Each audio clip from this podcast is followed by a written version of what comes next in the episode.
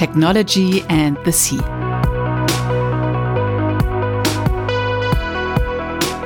Fascination Marine Technology. A podcast by Bärbel Fening in cooperation with the German Association for Marine Technology, GMT.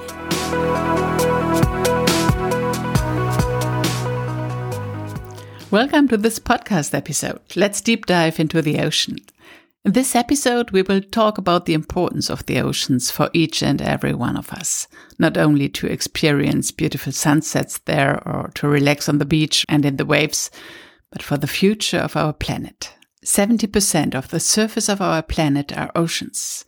Because we know amazingly little about them and because oceans have a totally great importance, the UN has proclaimed this decade as the decade of the oceans. A super exciting topic about which I talked with Gesine Meissner and Steffen Knodt. Both are in the German Ocean Decade Committee. The UN has declared a decade of oceans. On our planet, we have seven continents on which almost 8 billion people live. Why is the UN focusing on the oceans, Gesine Meissner? Actually, we have a lot of people on the earth, that's right, but our globe is the blue planet. And people most time forget that the water is so important for, for all of us. Uh, every second breath you take comes from the ocean. 50% of our oxygen is, is from the ocean. And without ocean, there would not be any living on earth. And that's why it's so important to focus the ocean in this decade and to tell people how important it is for us, for our climate, for our food, for our energy, for our resources. It's not only a nice place to be and to make vacation, but absolutely important for our children and grandchildren. What's the importance of the oceans for mankind? Actually, be, besides oxygen, it's as well, for example, climate. Everybody is talking about fighting climate change.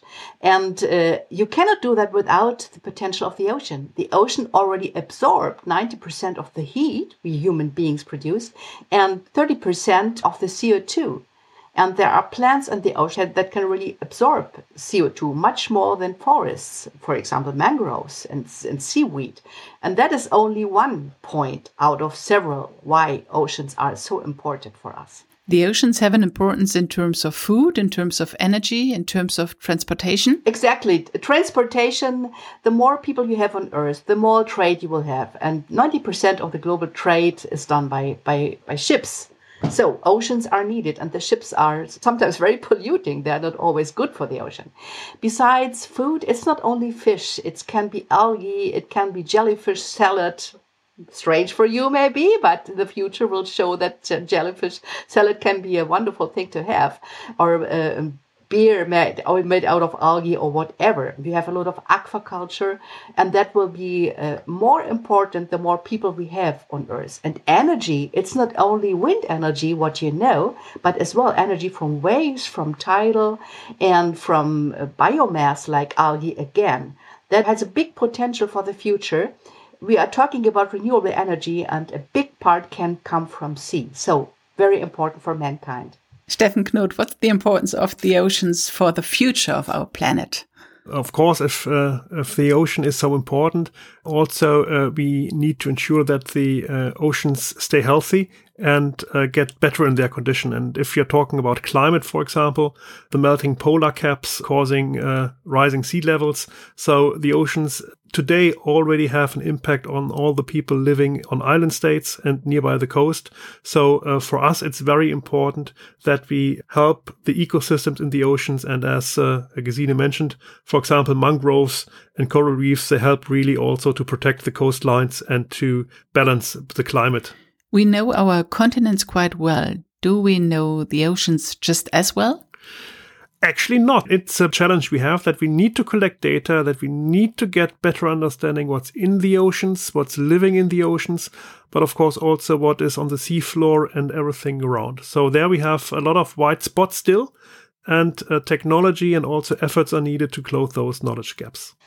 Exactly. People often say that we, we human beings know much more about the moon and, uh, and, the sky than about the sea or the deep sea. And that is uh, really the other way around it should be because the sea is so important for us. The moon is far away and we really need the ocean for our daily living. And that's why we have to focus much more in the research of, in the marine research and ocean research.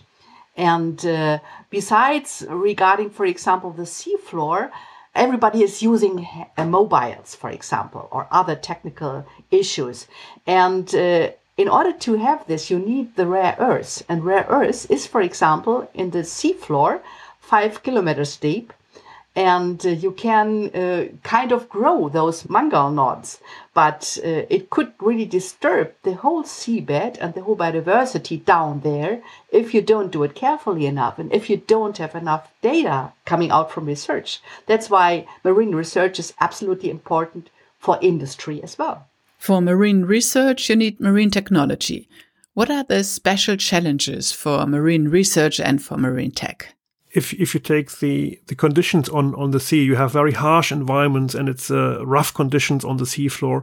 So of course, if you're going on the sea, you need technology that is capable to withstand all those uh, high pressures, low temperatures, and also have all the technology in place, like autonomous vehicles or research vessels uh, of doing those things. So there's a lot of technology really needed to provide those equipment and to gain the knowledge from the sea. And here we have quite capable companies and, and research institutes in Germany uh, who are um, world leading in their field.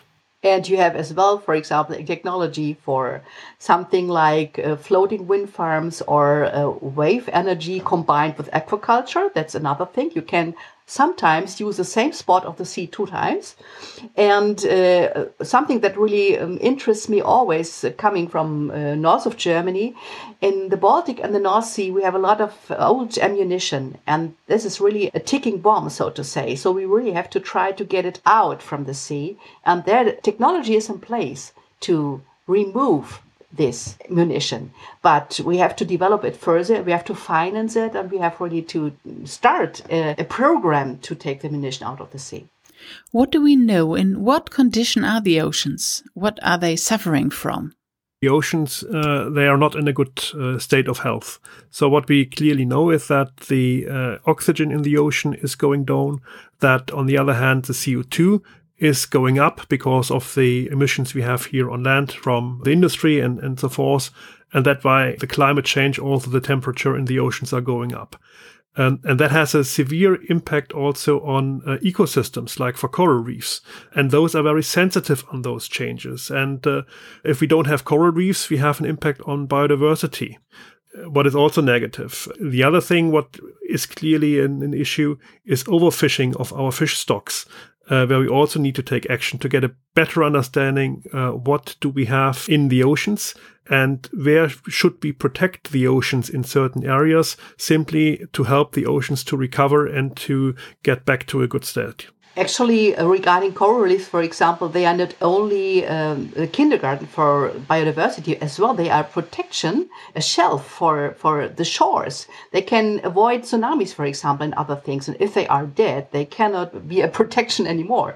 And something else, I think, really it's the sea is sometimes full of oil and some other chemical issues and so on. So we have to to really look for programs to not only clean the seas from plastics and other things and munition, as I said, but as well to have cleaner ships, to have better wind energy, not really uh, put into the seabed, but maybe a floating wind farm would be much better for the sea and for the environment in general. So we have uh, possibilities and innovation, of the technology, but we have to use it and really to to yeah to cure the sea as much as possible, so that it really can be a big source for us in the future for everything we need.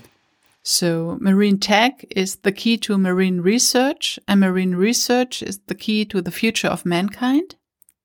Absolutely, but mankind doesn't know. The oceans are taken for granted. And as I said, we know more about this moon than, than about the sea. And uh, Bismarck once said in Germany, German people are sitting with the back to the sea and looking to the mountains. And it should be the other way around. We have to turn the view to the sea for, for everybody in, in this globe. But people love the ocean for recreation. Yeah, but uh, they take it for granted. As I said, they love to swim there, to to um, go for for diving or whatever, to go by ship. Sometimes they uh, get aware that there's plastic at the shore and they try to collect it. There are sometimes projects to collect plastic, for example, but they don't think about it much more.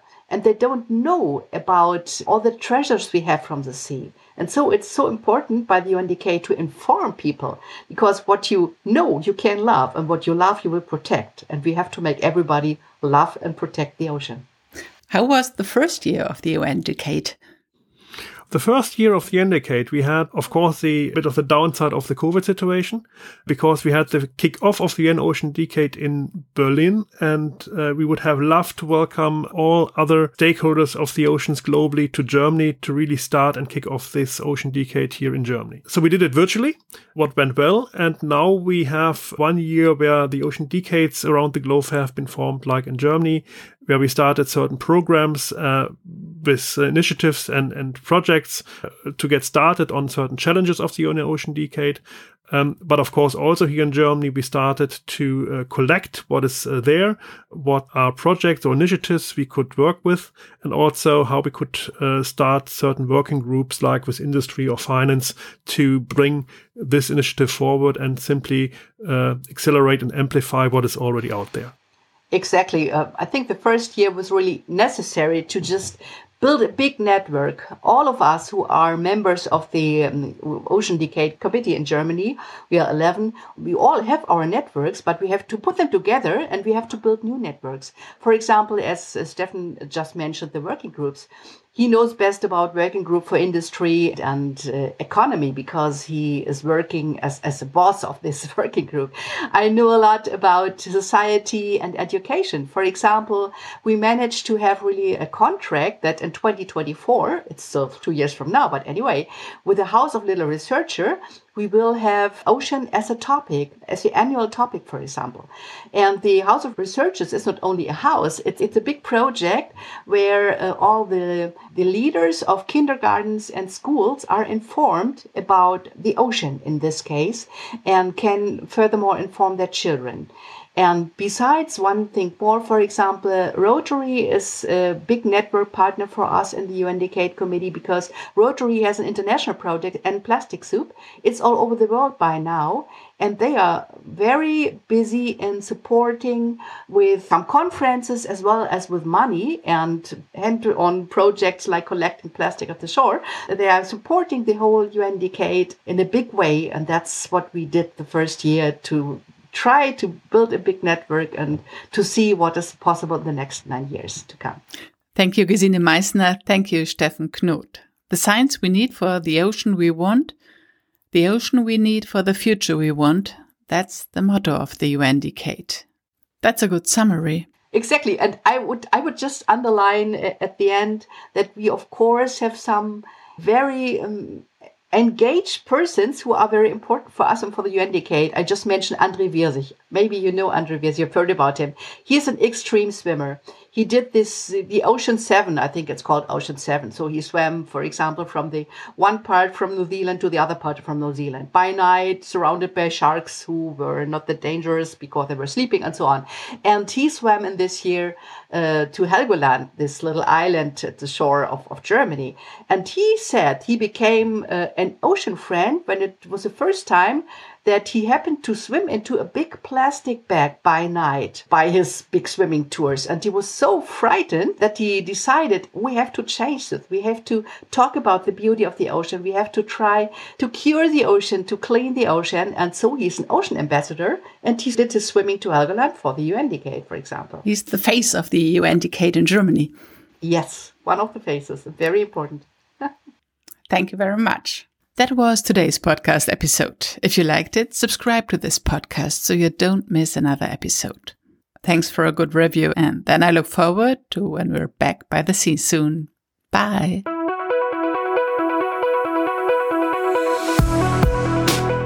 Technology and the Sea. Fascination Marine Technology.